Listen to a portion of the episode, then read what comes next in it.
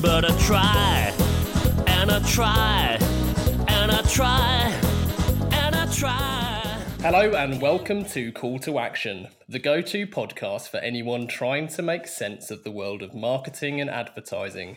In an industry that is a minefield of utter bollocks, we aim to capture our heroes and allies from the front line to have a chinwag with. It's like Pokemon Go, with the single but vital exception that it's not a short term bandwagon of shite. It's brought to you by Gasp, and I'm Giles Edwards, co founder and MD. Today, I've caught Eaon Pritchard. Self proclaimed advertising douchebag, Eaon has worked as an ad creative and planner for over 20 years, firstly in London and now in Melbourne, Australia. He also lectures, consults, and writes regularly for WARC and other ad industry publications. Where Did It All Go Wrong is not the title of Theresa May's memoirs, it is the title of Eaon's spectacular book on advertising. Praise for the book comes in droves, with RGA's head of strategy, Rob Campbell, declaring, Eaon is funny and insightful. I hate him. Welcome to the show, Eaon. Thanks, Giles. Thanks for having me. I was going to say, I should point out uh, my first book, yeah, because the second one's coming. So ah, absolutely, we'll come on to that. yeah. uh, let's limber up with our quickfire questions then. So, Eaon, football or rugby? Uh, football. Dance or rave? Uh, dance. Print or digital? Uh, both. England or Australia? Oh, that's a hard one. Being Scottish. You know what? I've been away for so long that I can say England and and not um, not hate myself. So yeah. uh, Glastonbury or Cannes Festival? Glastonbury. Don Draper or Don Corleone? Oh, Corleone. Independent or network?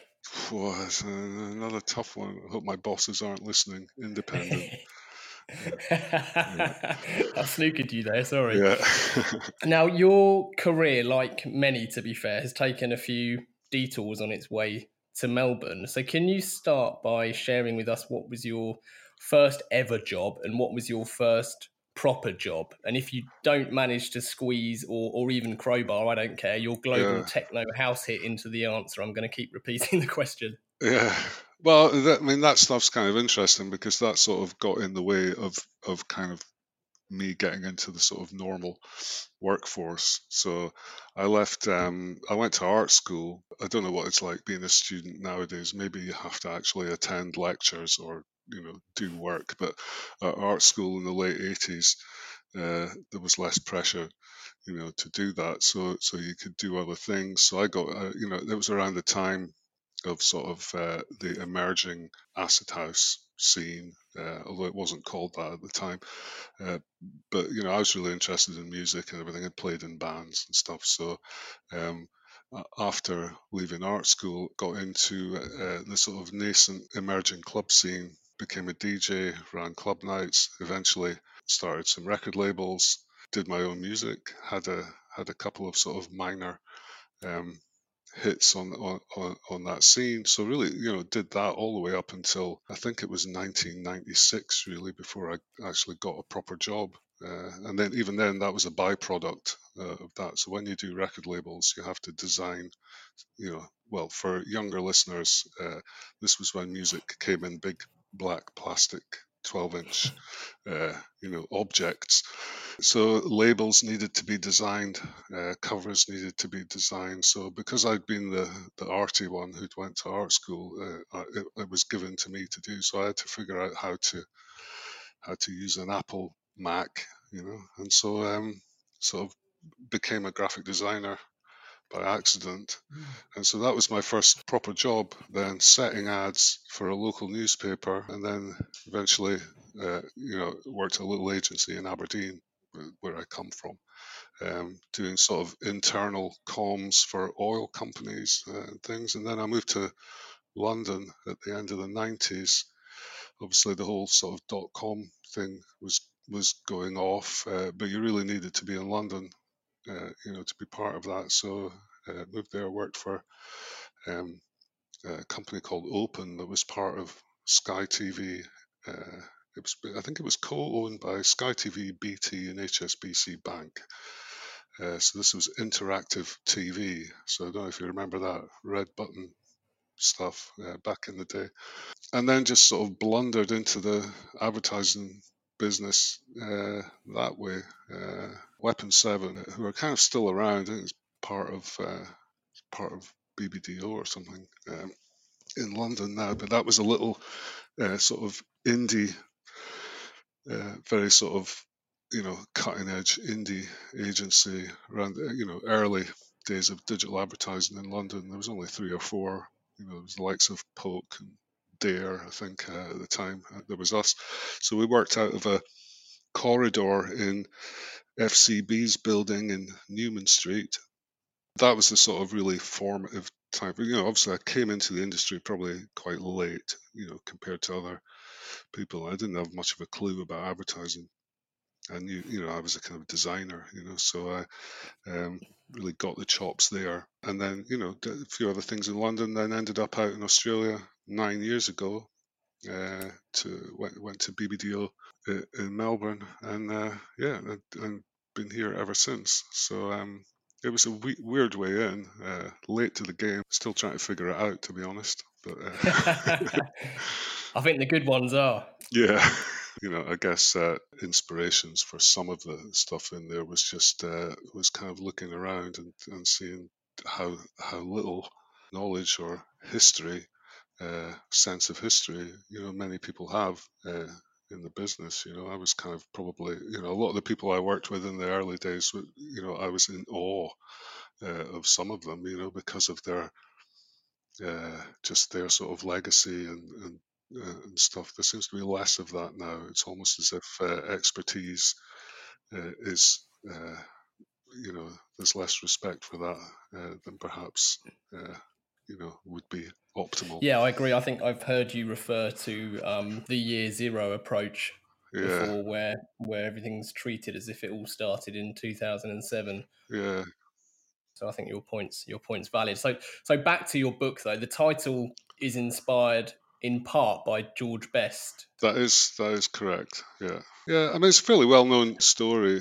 Uh, well, I guess you know it seemed like it was to me. Well, you know, it's funny. I mean, I I do presentations, you know, around the, the book uh, in in Australia, and uh, of course, people have no idea what I'm talking about. I mean, they have no idea what I'm talking about in general, but specifically about George Best, you know. So, uh, yeah, so it's probably unsurprising that it, it sold better in uh, in the UK than it than it did out here. But uh, I mean, the you know the basic the, the basic George Best story is um, George, arguably the most talented you know footballer of his generation, but he ended up retiring you know the first time uh, uh, from the game at the age of 27. You know, which is really when most players are are really at the top of their game. Uh, and the story, you know, he was kind of more interested in in sort of the company of uh, of you know glamorous uh, Miss World winners and in casinos and drinking and stuff than he was was in football. Um, you know, which is probably reasonable to, to uh, consider. But the story goes that George was in uh, was in w- w- was in the hotel uh, above some casino. He was uh, um, he just uh, won, you know, the probably equivalent of about half a million pounds on the roulette. Uh, thing, you know, in the company of uh, of either a former or current Miss World, and so after they finished the game, they w- went up to their room, uh, and apparently they're so they're lying on the bed, uh, covered in money, uh, and a little Irish waiter comes to the door with a magnum of uh, champagne that they'd ordered, and, uh, and so the little Irish waiter has a look at George, Miss World, all the money, and then I'm not going to do the Irish accent, and he says, "Tell me, George, where did it all go wrong?"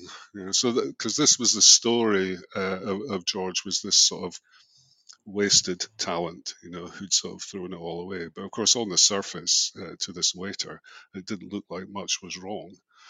Um, but I thought it was an interesting uh, parallel with uh, when you look at, at, at the the numbers that are being sort of bandied around about uh, about the advertising business and the amount of money. So, you know, there's more money uh, being spent and generated in advertising than at any time, and, and, it's growing. You know, so on the surface, it looks like it's uh, it's a sort of very positive and vibrant uh, industry. But of course, you know, you scratch below below the surface, and uh, and you see that you know, I mean, you just need to spend five minutes uh, in an agency to know that margins are being squeezed. Uh, you know, salaries have you know uh, you know, haven't really uh, increased probably in about 10 years, in some cases uh, going down. So there's a load of money, but where's it all going? There's a sense that, uh, well, I mean, there's a real uh, truth that about, you know, 70 cents in every dollar spent in digital uh, is being hoovered up by obviously our friends at Google and mm. Facebook. Um, and fair play to them. You know, they, they've just been they've been better at operating uh, in in this sort of system. But but even amongst that remaining money, there's so so much being hoovered up by fraud, all kinds of nefarious uh, activity, and it just seems it just seems like something has gone horribly wrong. Um, I guess I, I was attempting to not solve the problem, but just point to a few uh, perhaps less obvious areas uh, where you know where we've you know uh, dropped the ball, uh, uh, and and other people have seen a business opportunity. You know, some more legal than others, uh, and and have come in and, and, and scooped that up. So it's a, you know it's kind of my sort of catchphrase for it was you know we've got as an advertising industry we've got a bit of an identity crisis. Uh, I think yeah. um, you know that uh, in order, you know, it's not insurmountable, but we need to figure out what we are, uh, what what purpose we serve, you know, within the economy, and what what kind of things do we actually want to make. That's the big challenge. I was a bit worried, you know, some of these thoughts in the book uh, had been hanging around for a few years, you know. And when I when I put it out, I thought, I wonder if I'm actually too late, uh, you know, with some of this stuff. But then you know, so I mean, it's been out over a year, and every week, um, you know, there seem to be new stories emerging in the news and, and things. I think actually, you know, I wasn't late. You know, in many respects, I was early uh, with some of these things. So, sorry, that was a long answer to the first question. No, no, long, we like long answers. Right. We like long answers. Well, funny enough, I was going to say actually, Amazon's, um, I suppose, own algorithm on their authors page suggests that customers who bought your book or your first book also bought items by Bob Hoffman, Byron Sharp, and Richard Shotton. So that's that's good associated company. But the, the yeah. first of whom, um, Bob Hoffman, who obviously he, he goes by Ad Contrarian, he's yeah. I feel he's been talking about certainly the murkiness of, of and, and fraud that is sadly rife in in digital advertising. Yeah, yeah. Well, I think his uh, his uh, not his most recent book, but I think the one he did a, a couple of years ago, Bad Men. That's probably the the definitive document of of that particular uh, point of view. Know, it's funny, you know, because you say when my book comes up, it shows other people bought those. I hope that when, you know, uh, some of those other books you mentioned, if they came up and, and, and if I'm in the recommended uh, thing for that, that that would be yeah. more useful to me because uh, uh, you know they, they sell lots more books than, than I do. But yeah. well, it's a, it's a it's a good, um, uh, I think, very complimentary group of authors to be a, amongst. Yeah, well, it's you know certainly for somebody like me who doesn't have quite the profile uh, of some of those other people, you know, it's kind of. Uh, I mean, it's good to be included in some small way in that set, but it's also uh, you know, I think on, on, the sort of back cover of my book, I said that I said there's a proto meme that's starting to go critical. You know, so it wasn't, you know, it's kind of been humble-ish in saying these are not necessarily my original thoughts or ideas. It's part of a sort of groundswell. Uh, and I think that's fairly, you know, obvious that, uh, and, and every day there's more people coming around to the idea that we need to sort of rethink uh, mm. you know some of some of what we're doing. Um, but the the next book, uh, the title of my next book is called "Shot by Both Sides." So that's uh, I kind of nicked that from the uh, Howard Devoto uh, song of the same name, but it it's kind of um, you know because it's sort of addressing that sort of uh, challenge that that we have now because I think we've got you know you know on the one side this is not to be disrespectful to Bob Hoffman uh, uh or others in, in, any way, but that that you know whilst I I sort of buy into 70 80 percent uh, of of what he says, I think it's to be there's just a danger that he and some others, you know, occasionally just go a little bit too far in their anti-digital stance. You know, because I think mm. I think it's uh, it's a fact that uh, you know it's almost the, the digital label has almost become uh, kind of nonsensical now because you know things that used to be analog or digital. Obviously, most television is now delivered over the internet. Out of home is digital.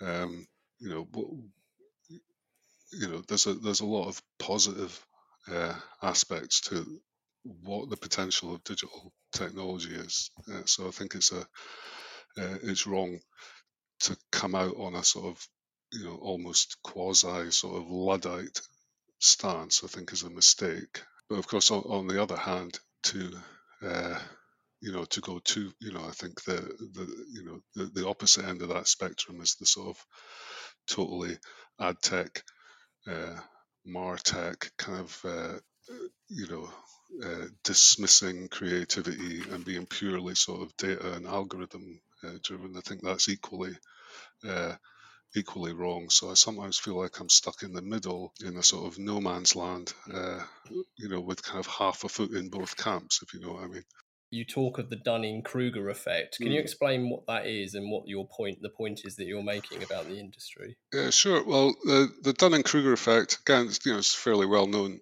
uh, in in sort of uh, uh, psychology. So there's there's two uh, American psychologists, David Dunning and Justin Kruger, uh, and they had this. You know, this is the great thing about uh, uh, you know, psychology and science in general is sometimes great sort of breakthroughs or revelations come from relatively kind of mundane uh, observations.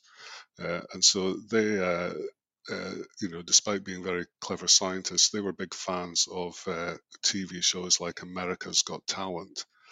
And, and they used to watch these, particularly the auditions, and they would see these um, contestants, you know, that would come that clearly had no talent whatsoever, you know, and uh, you know, in their own heads they sounded like Mariah Carey, uh, but then what came out of their mouths was this hideous sort of cacophony, you know, and they, and, and they kind of they, they sort of enjoyed this, and then it became crystallized when there was a story uh, about a bank robber in Pittsburgh.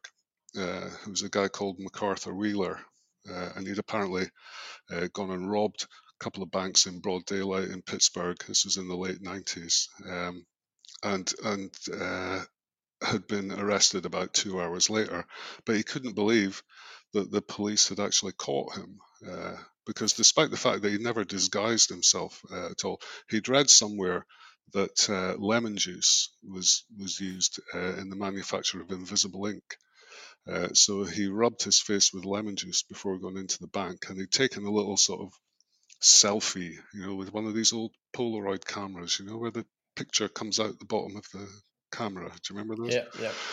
And of course, yeah. he'd taken his picture, and there was a blank wall, and so he was convinced he was invisible, you know, but he just misaimed his his shot. So he went in and robbed the banks. And, uh, and so, the, you know, these sort of two things came together for uh, for Dunning and Kruger, uh, and and they sort of came to the conclusion that not only was uh, McArthur Wheeler too stupid to be a bank robber, but he was too stupid to even recognize his own stupidity. You know, so it's kind of connected to the sort of overconfidence. Uh, bias you know and so what what they they came to the conclusion that uh, that you know many of us are very very confident idiots And so, uh, you know, it's. Yeah. I, I always enjoyed that story, and so I thought yeah. I sort of built that in. I think when you look around, you know, some of the um, you know, particularly in the in the advertising press, you know, some of the opinion pieces, well, in fact, most of them, a lot of the things that get said, and you just, you know, you think these people are very, very confident, uh, yet don't have the first clue uh, what they're really talking about. Um, but um, uh, just uh, for any listeners who are thinking, who is this arrogant uh, twat? Uh, you know, I, I, I use the story because it's very much my own story. Uh, because, uh, um, but I'll, I'll, I'll, I'll, tell, I'll tell the story. I mean, this is just maybe nine or ten years ago. So I got, I just come out to Australia, and um, I uh, so this was at, BBDO. So I'd been hired there because I was the sort of digital guy, you see. So I was full of all of this, uh, mm. you know, uh, advertising's dead. People want to have conversations with brands, you know, all that kind of stuff. Uh, and I really believed all that at the time.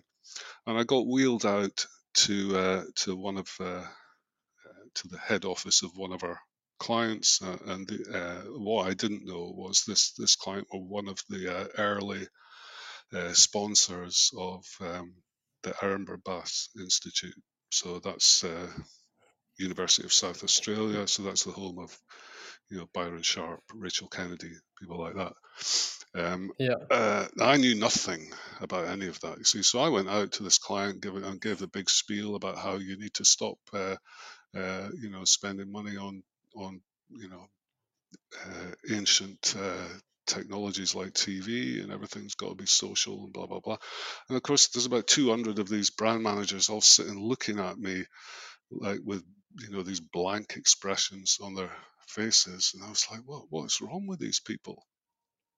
And of course, uh, uh, at the end, uh, uh, one sort of kindly brand manager pulled me to one side and said, uh, "Eaon, this is all."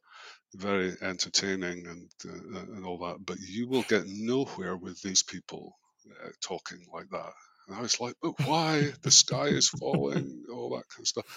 So this had been 2010. So I reckon that it was kind of hot off the press or hadn't been out very long. She gave me the, the Byron Sharp book, uh, How Brands Grow.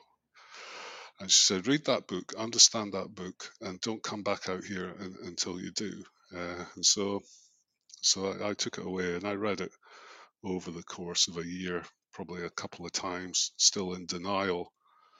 Um, but then, you know, eventually uh, the penny dropped, and I thought, and so this was my Dunning Kruger peak, right? Which is which is you know you can you can plot it on a sort of graph, and it's where you're at the absolute peak of stupidity. Uh, however, that corresponds with the peak of your confidence in your own stupidity, course. So yeah, uh, and so eventually, uh, so after about a year, I thought, Jesus, uh, you know, I've had a reasonable career, you know, for the last seven or eight years, uh, despite not having a clue what I'm talking about and being completely wrong about everything. Um, and so that was that was quite quite a moment. So uh, you know, so when I you know I when in the, the book and, and, things, you know, when you talk about the Dunning Kruger effect. That's not me being some sort of uh, pompous kind of uh, you know buffoon. It's really I'm telling my own story so that hopefully other other people who who come across that you know might sort of benefit from that and think and really just challenge you know your own assumptions about things you know what is the evidence for what you're saying because if it's just some bollocks that you've read uh, in Forbes then unfortunately that doesn't really count. You know, so that that was a big moment, uh, really for me, and a, a humbling sort of moment. Um, and you know, so I just you know, my my hope is more people uh, will have those types of revelations. I guess. Is the opposite also true? Um, you think of the wise man doubting himself. Well, that's it. There's a there's a thing. So the the um, I borrowed the the sort of graph of the Dunning Kruger peak. It actually comes from it's something that photographers use. They call it the Dunning Kruger peak of photography. Um, you know, because uh, in, in, that situation, you, will be familiar with the phrase "all the gear and no idea." Um, yeah. So this is common in photography circles, you know, uh, and so they've called the, the the sort of opposite of the Dunning Kruger peak is what they call the Jon Snow trough. Um, and I've never seen Game of Thrones, but apparently that's a Game of Thrones reference. But you would probably using sort of psychology sort of terminology, you, you would define that more as the sort of uh, what they call imposter syndrome which is which is the opposite of confident idiot, which is where you actually do do have quite a lot of skills, uh, but don't recognize them uh, in yourself. You know, so you know it's kind of waking up every morning and going, uh, when am I going to get found out? You know. Uh, so that's probably just as unhealthy, you know. So I guess it's trying to strike the balance. Yeah, what hope is there for any of us? Yeah. yeah. And why do you think that that is the case? Obviously, the Dunning Kruger effect plays a part, but but is there anything else at play here? I mean, does it coincide with the emergence of new medias and new things, which has then enabled people to claim, you know, almost full ownership and expertise of things without having that historic knowledge to back it up. Yeah, I mean, you know, on the one hand, it's human nature, right? So, you know, good luck in fighting against that. But the, um, you know, thinking about advertising in particular, you know, one of the things that's happened, you know, obviously uh, with, uh, you know, since the sort of dawn of the internet, uh, particularly social media, is just the amount of information that's available uh, that you know instead of having to actually sort of study or you know it, it, it's all far too easily available uh, and and it's the loudest point of view that gets attention. So i think um, but it's just it's just so easy to come across uh, pseudo profound bullshit that kind of mm. that that can be used um, rather than do the hard work and, and really you know uh, get to the bottom of things. So I think when there's easily available information that sounds plausible, uh, you know, if you're you know, and I get you know you don't you don't want to put too much sort of blame on people, but there's so much pressure to get things done quickly, get to uh, get to solutions quickly that it's easier mm. to skip doing proper uh, research or at least finding uh, proper research. So you know, but yeah. it's a, it's the advertising industry equivalent of fake news uh, or what have you. I think there's certainly a want to formulate what works and resell that because it makes life easier. And again, I think that's clearly a human instinct to take the path of least resistance. Yeah, I just and just um, so so many popular ideas are not really uh, grounded in any kind of uh, evidence, uh, or you know, partly I think uh, you know, uh, again, this is where we let down the next generation a little bit is um, is is not giving them uh, giving them the, the proper training. You know, I mean, if you look at you know. Um, I'll give you an example. I mean, just a few weeks ago, I was in a session right with a bunch of young planners, and uh, um, you know they were. Uh, I was sort of helping to sort of mentor this this kind of program, and I brought up the, uh, you know, because I said I still keep a copy of the JWT planning guide from 1974. I still keep a copy of that in my desk drawer. You know, I said because there's not one word of that document uh, that has that has dated. Right, it's still everything's still relevant. Uh, and uh, not only was, you know, so there was no dispute uh, uh, to my claim there because nobody even knew what that document was. They'd never heard of it, you know. Um, mm. And and so I think you know, so if we've got young young people coming in, they've been let down by by their senior people, but if they haven't been given, uh, you know, some of these key texts, you know, to to to understand, you know. Um, so. I'm so pleased you brought that up, Eaon, because we, um, well, a, I've been wanting to talk about that guide for I think the last two or three episodes of the podcast, and, and it hasn't naturally come right. up. Uh, but equally, we we've we've had that transcribed and reprinted here at Gasp, and everybody has a copy. We share it with everyone uh, within the agency. We share it with clients. It's because I couldn't agree more with you. It's absolutely fantastic and timeless. Yeah. Oh, you'll ha- you'll have to uh, if you've had it transcribed, you'll have to give me a copy because the one I've got is the is the scabby PDF that you know the one that everyone's got, which you can't you can't copy and paste out of it because it's a photograph, you know. Although it's quite so when I give it to you know I give it to people and I say read that, understand that, and then of course they can't copy and paste out of it, so they're forced to actually you know type it out themselves. So I'm sure. Uh, you know, I'm not a real psychologist, but I'm sure uh, they would tell you that, that learning, you know, by going through the process of actually, you know, writing things down yourself, I think the learning uh, happens uh, at a deeper level. But it is, you know, it's it's such a great, uh, it's such a great document. I mean, the whole. Uh, so I think it was written in '74, so it probably wasn't written by King himself. Uh, it, was, it was. It was, was it? Steve, it was Stephen King. Oh, right. Yeah, yeah. Okay. Because it was uh, mid 60s when they, they sort of came up with the idea. You know, I love the story about that. You know, because you had um, Jeremy Bullmore.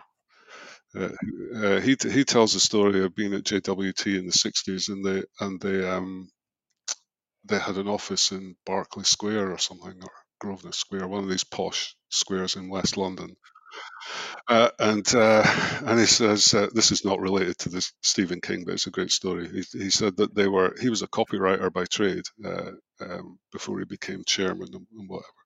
But he said that they were pulling an all nighter one night, and because uh, so obviously JWT was was very very posh, so you you almost didn't get in there unless you had a double barreled name, you know. Uh, and he said they were pulling an all nighter, uh, and so it was about five in the morning, and they just finished up, and they were looking out the square, and then all these horse and carriage things came clip clopping around the square, uh, and somebody said to Bullmore, "Oh, the suits are up early this morning," you know. but that, that's how that's how posh it was, you know.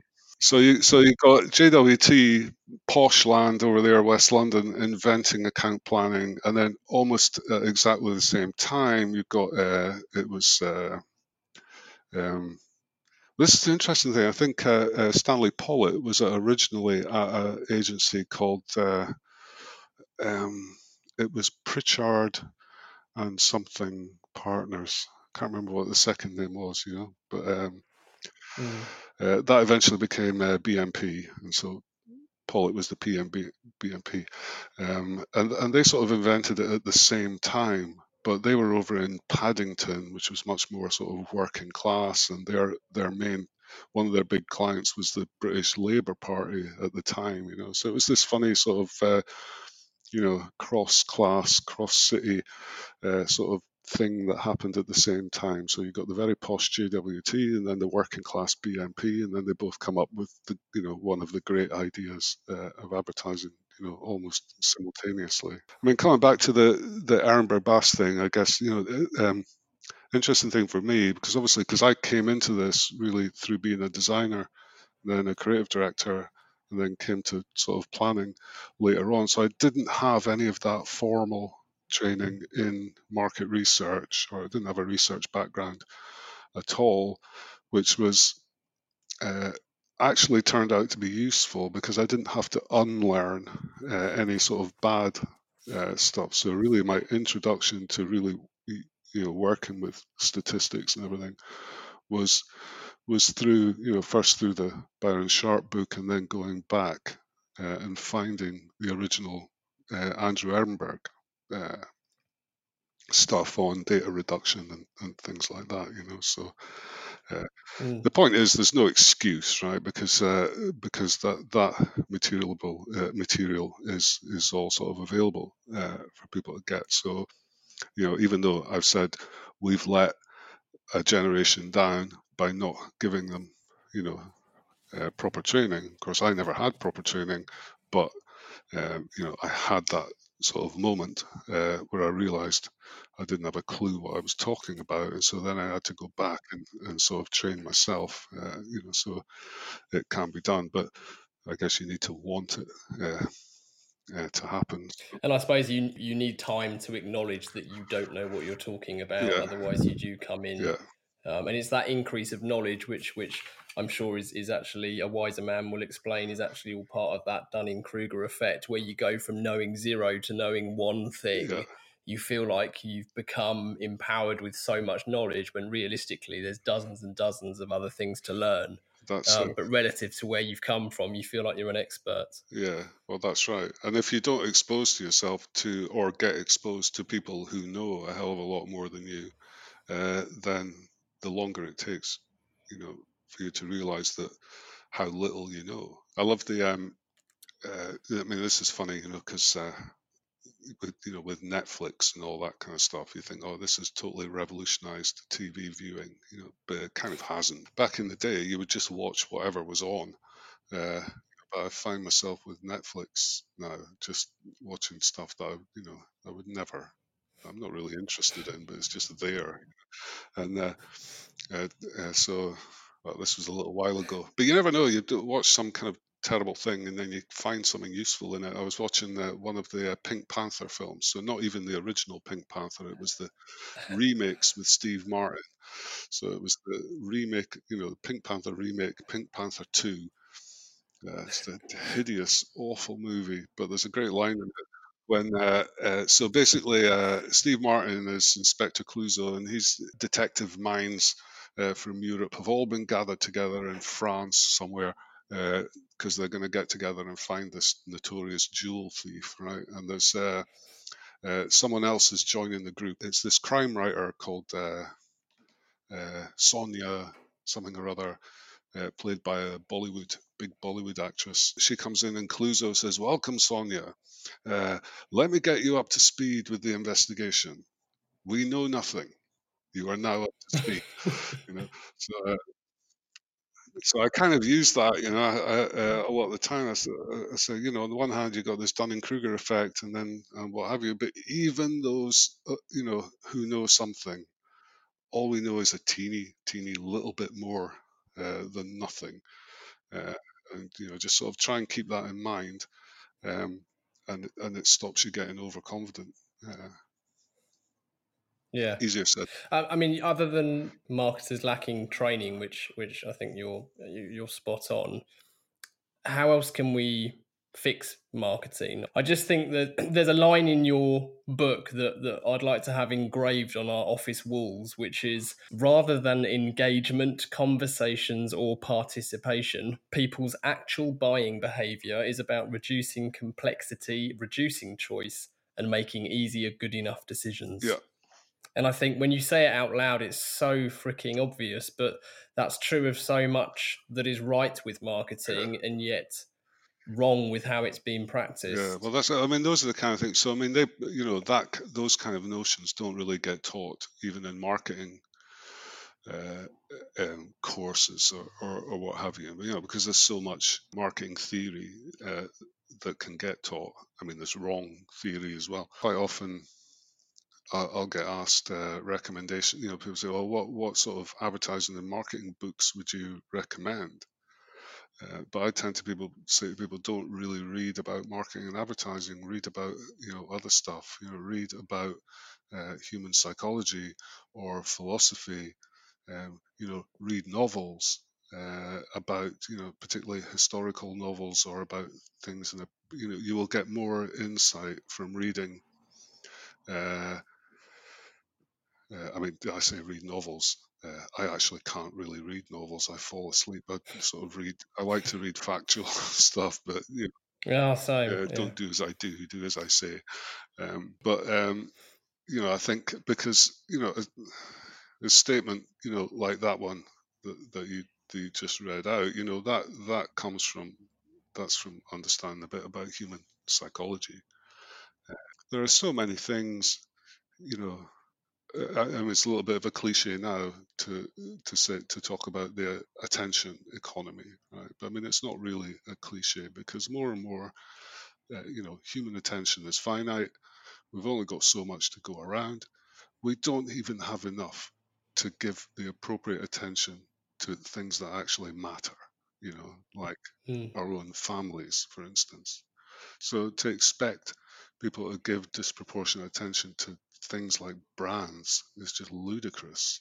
Um, and so, you know, uh, any tiny bit of attention that you get is really needs to be hard fought, you know, because it's really it's got to be taken away from something else, and it's got to be taken away from something else that is probably more important.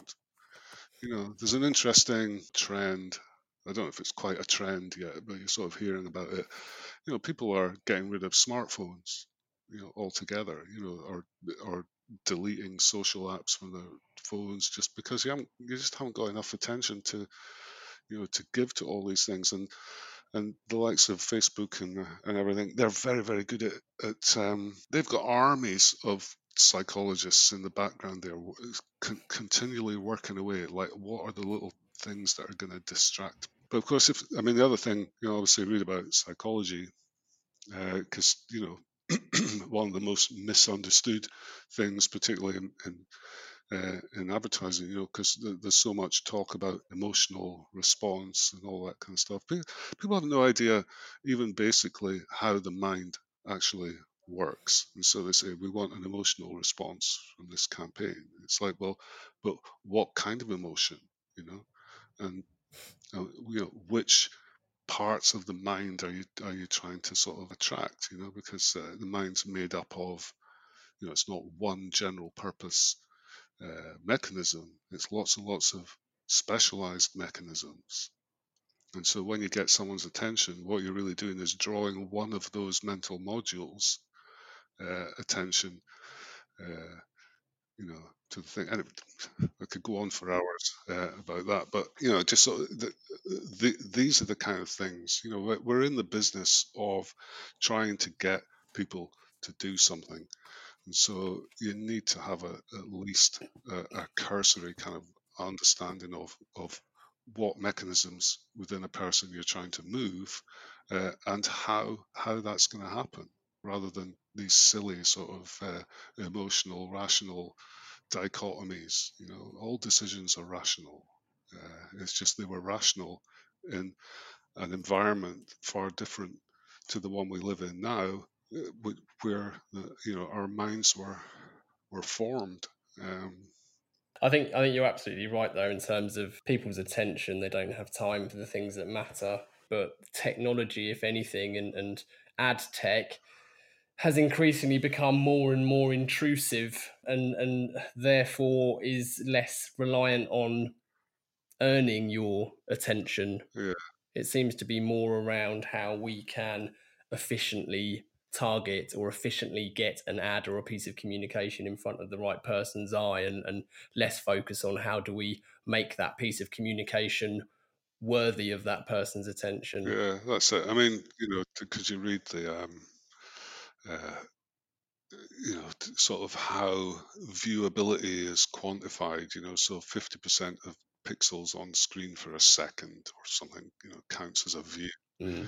you know but it's just a it's just sort of really a silly way to, to, to measure anything, you know, because it doesn't it doesn't measure attention. Karen Nelson Field, I heard her talk just recently. It was quite interesting, where they'd um, they'd done some experiments looking at, you know, basically the, in the nutshell, it was size matters, right?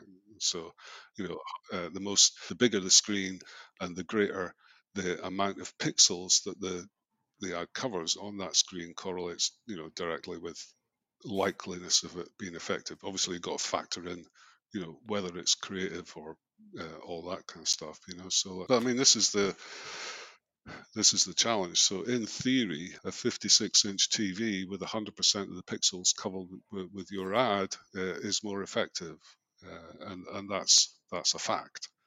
But if people are not looking at the TV, you know, as increasingly, despite the TV lobby you know, will say uh, that, that TV is just as effective as, as it ever was. I, am skeptical of that. I don't think it's dead by a long way, but we need to prepare uh, for a time when it just doesn't really work that way anymore. You know, and whether whether you know, obviously, with with people are using more and more streaming services that are not ad supported. Now, those streaming services are going to need to raise money in some way because they're going to run out of capital yeah. until and so advertising will come into that environment but whether it'll be in the form of 15 and 30 second spots i i doubt Uh, so it's going to probably mean more integration with the actual content. Now, I guess the historical way to think about that is product placement.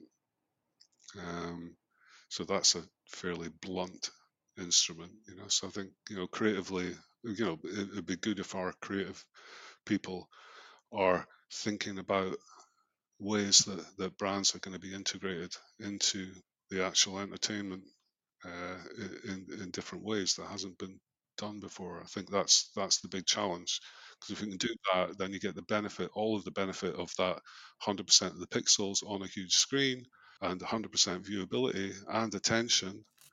Um, so you know, on the one hand, you know, there's there's possibly quite a bright future for TV advertising, but it just won't be in the in the form that we're accustomed to. You know. No, well, certainly not exclusively. There might be, as you say, variants yeah. of um, having that paid for. Yeah.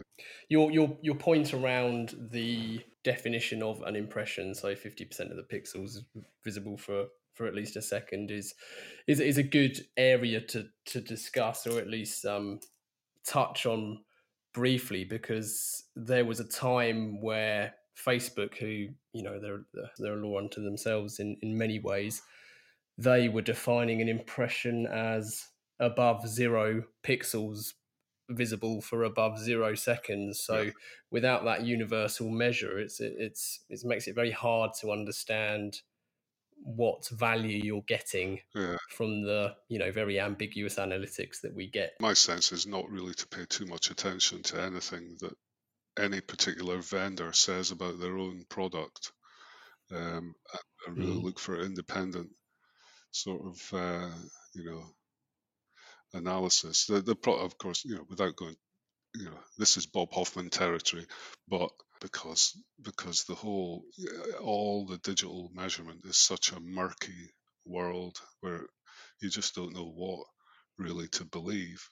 Um, my uh, uh, so friend of mine, Don Marti, um, from who's uh, Mozilla in San Francisco, he was over here uh, last year we we presented at a conference together, but he spent a few days in the office here working with me, and it was just because uh, obviously he's deep in the browser uh, end of, of, of technology and everything, and the and the stuff that he told me, you know, about uh, it really broadened my understanding of the scale of fraud malware, just the mechanisms for generating impressions, you know, with domain spoofing and uh, mobile apps and everything. It's just, it's un, unfathomable how large um, this operation is, and also how easy it is uh, for, you know, any kid with rudimentary programming skills and a bunch of smartphones can uh, could can start their own sort of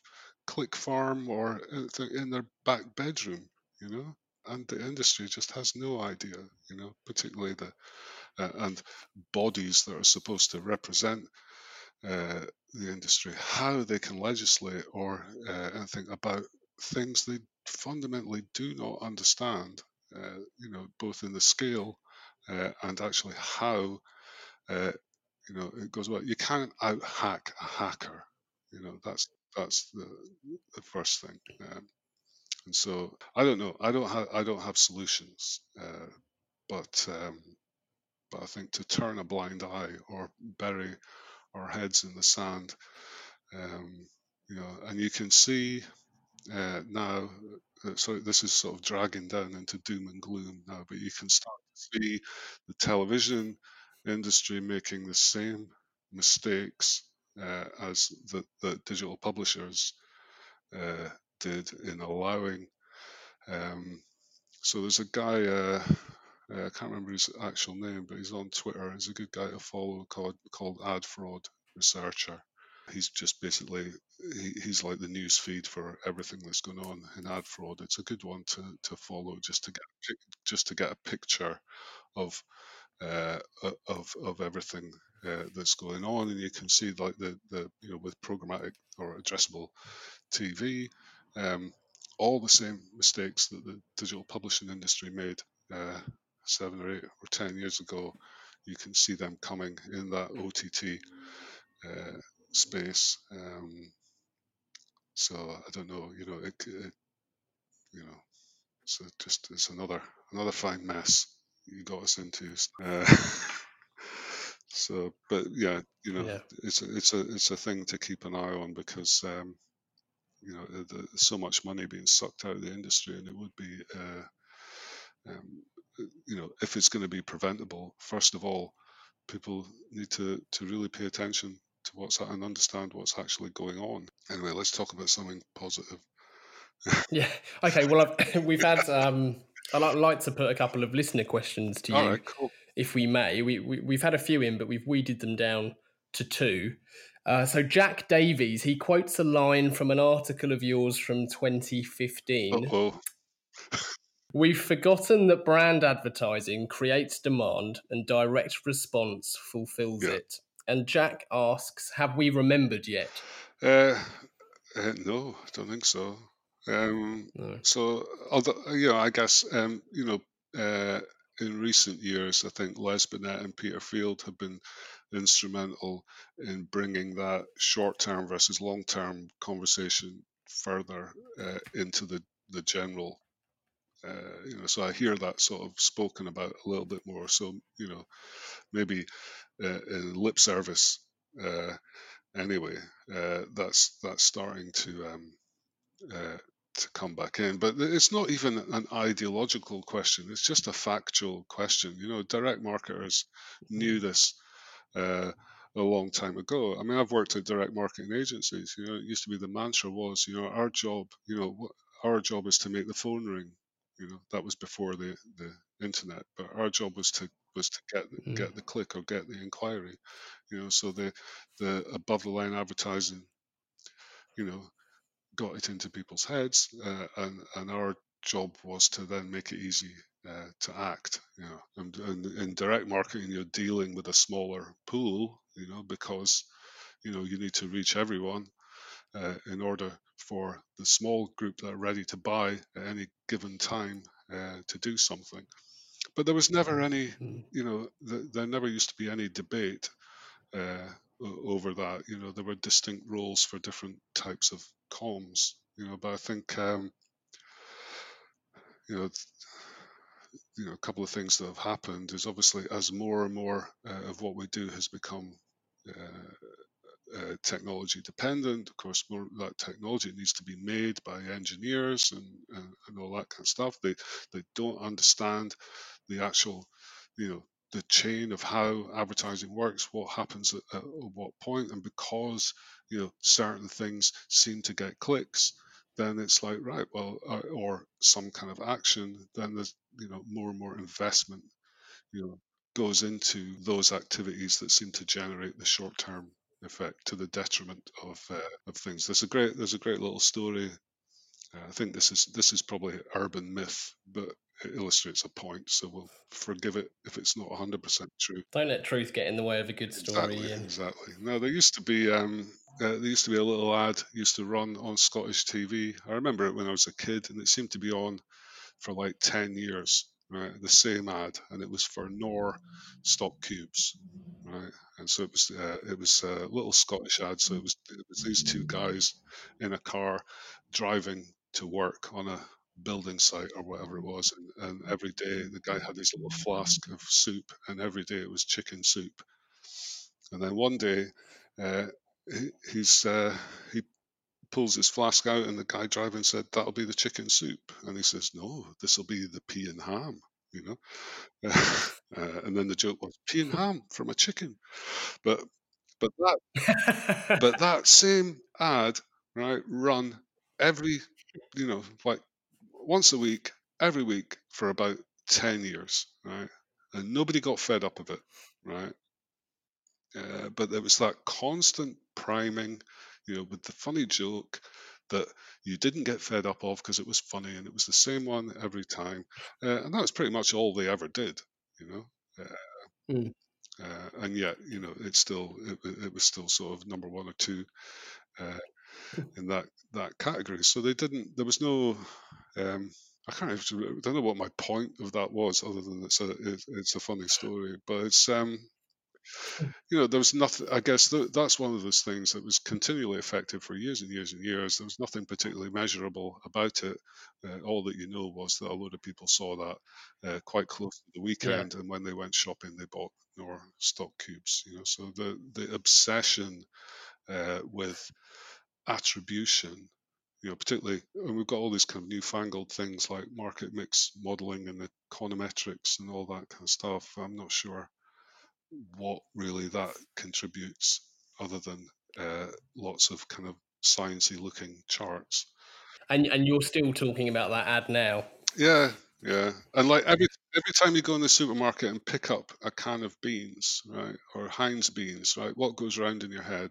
Beans means Heinz, yeah. Beans means Heinz. Now they probably haven't run that campaign for about 15 years, you know, but it still yeah. it still goes around uh, in your head, uh, you know, when you do it. So that I guess the point the the point is you know to the things that are proven you know to sell and to uh, and to build brands is creativity, something memorable, being uh, something that kind of you know has some relevance to people's lives uh, in general. It doesn't need to be personally relevant, but if it's just it's easy to think of, you know, it's all the uh, you know all, all of that sort of mental availability type stuff and then and, and just being able to buy it you know?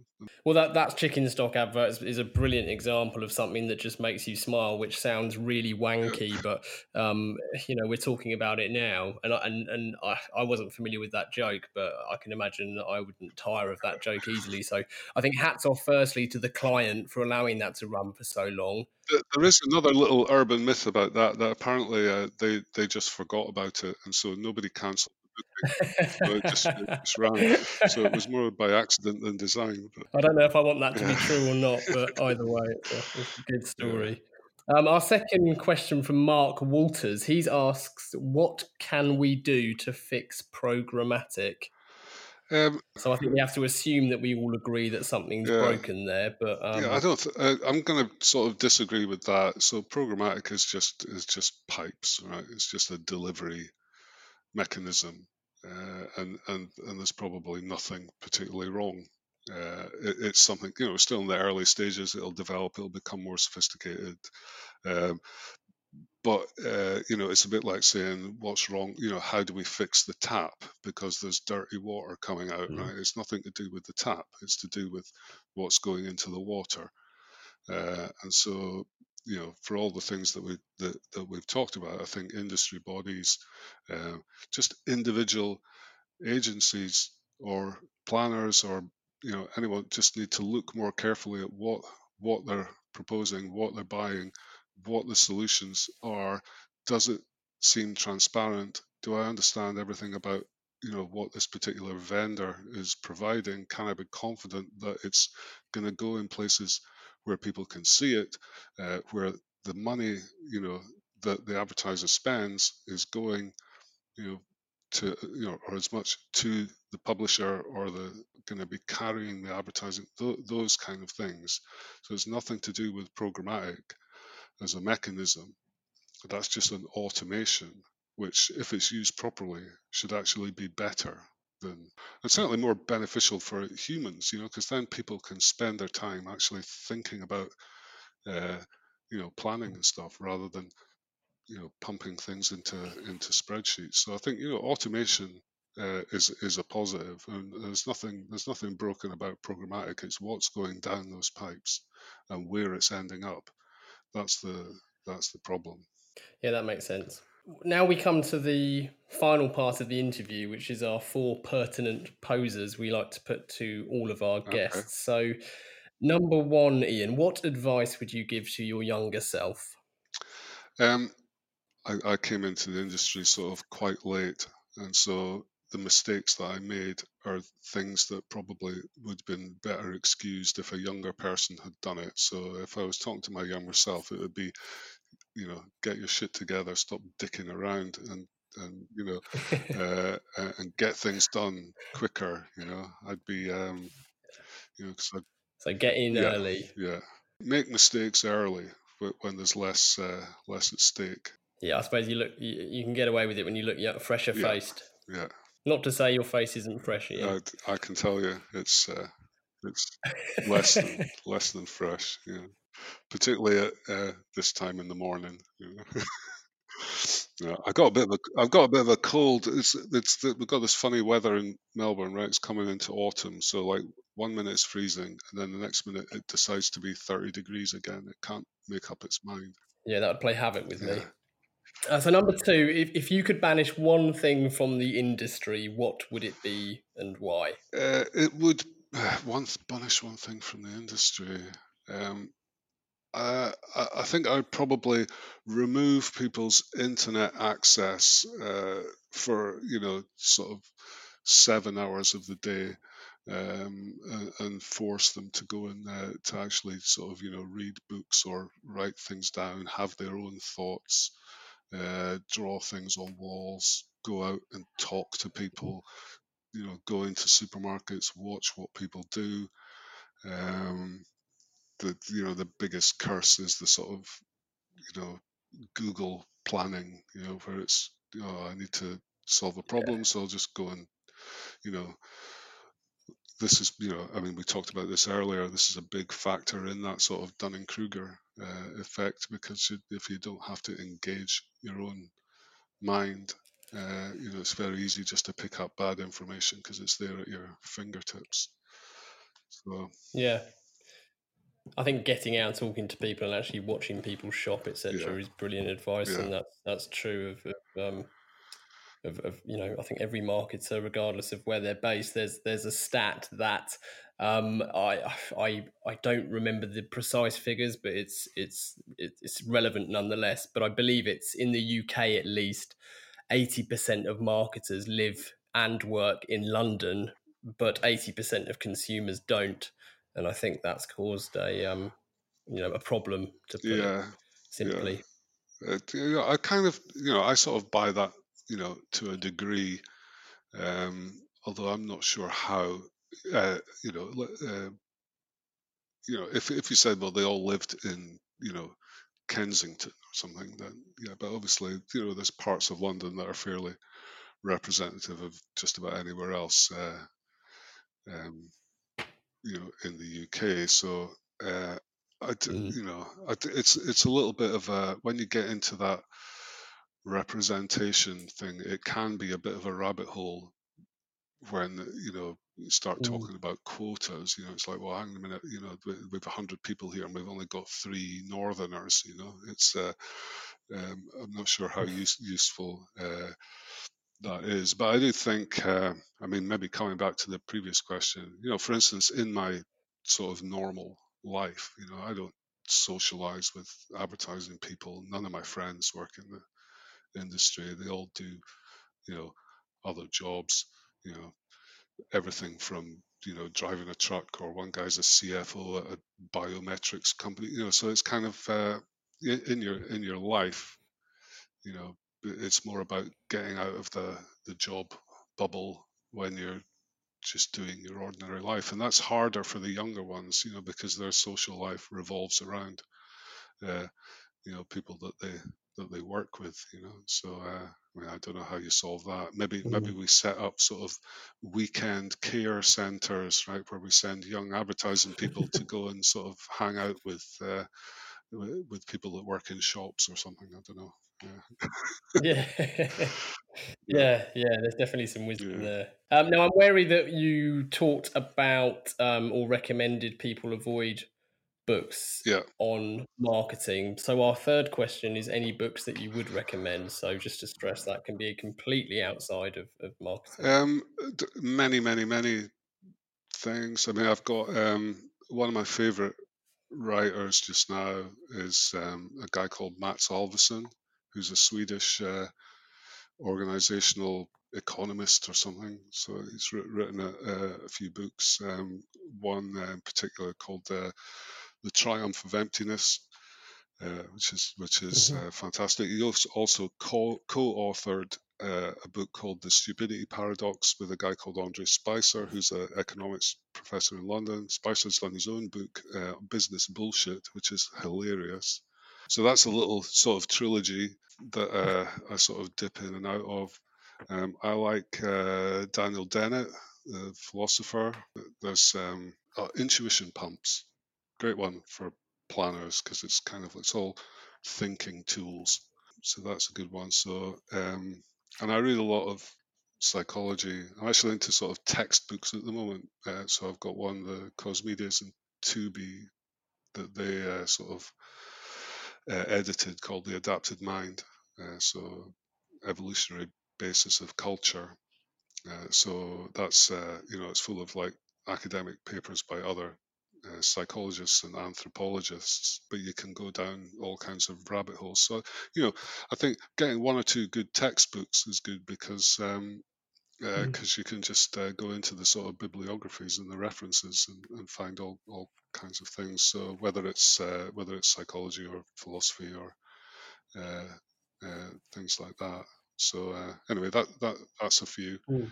Um, yeah, great. I'll, we'll, we'll, we'll link to all of those on the this episode's listing, yeah. so everyone can can check those out. And then lastly, we always dedicate every show to someone, and we bestow or hospital pass that honour, depending on your point of view, to our guest, who also has to give their reason why. So over to you, Eaon. So I talked to earlier on. Um, so my the you know when I sort of decided that I that was this is kind of the path I wanted to pursue, I think, was when I was at Weapon 7 uh, in London. So the guy, he'll probably cringe with embarrassment if he hears this. But uh, so Mark Brown was the was one of the partners there, and was, he's a sort of was a you know very well known, almost legendary planner. I think in London in the in the uh, in the 90s he'd been at Leo Burnett and places like that. So, but Mark, uh, he didn't really teach me much but it was more just observing just his sort of behavior, how he uh, uh, how he sort of went about himself, the thoroughness. He was a you know he was a great researcher, and when I when I joined Weapon Seven, I I went there. Mark took me down. There was a pub around the corner on Charlotte Street, down in a basement, I think. I went down there, and he said to me, he said, Eaon, he said, uh, this is why we're here. We want to completely revolutionize the world of advertising. You know, I was sold. Then. I was like, well, when do I start? Because that sounds like, you know, I've no idea what that means, but it sounds pretty exciting. so, so I'd probably, yeah. I would credit, well, credit or blame, depending on what you want. Uh, you know, uh, uh, Mark Brown probably for for anything anything that I've uh, achieved. So. Fantastic.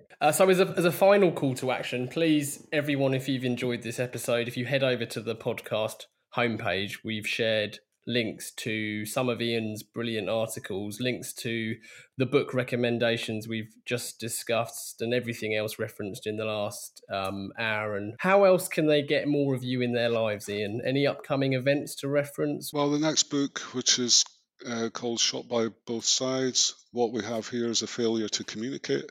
That will be out. uh, I'm thinking probably about July. So it's kind of done. There's bits of editing and stuff going on just now. So however long that takes, and then it goes through the mincer. But that that'll be out this year sometime. Obviously, you can buy the first one on uh, on uh, Amazon and other online book uh, places. Um, I'm on Twitter, so it's Eaon P E A O N P on on Twitter. Follow me there. There's the um, I'm in that Eat Your Greens book as well, so that's uh, that's been a that's been uh, uh, huge. Uh, I want to do more speaking uh, stuff, but it's, uh, it's proving hard. One, because I, I established the rule that I wasn't going to speak anywhere unless I got paid. So, you know, that sort of put the, an end to that. uh, but plus, uh, plus being in Australia, you know, even even if people want to, you know, pay your expenses, then it's still it's a big expense to fly someone out from here. So I don't know, but if there's any sort of rich uh, uh, conference organizers listening and they want a, want an international best-selling author uh, uh, to speak, then I'm uh, I'm available uh, for that. Excellent. Right. Well, thank you for joining us, Eaon. It's been an absolute pleasure to talk. Th- thank you for having me. Hopefully, uh, hopefully that was okay. It was great. Cool. So um, thank you to everyone who's willingly willingly let their ears be bent by us yeah. for the last hour or so. If you want to uh, get in touch with the show and have your questions answered in upcoming episodes, please email us direct at hello at calltoaction.co.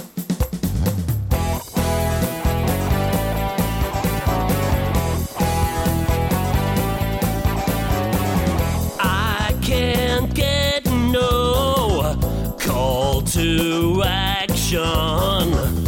I can't get no call to action, but I try and I try and I try and I try.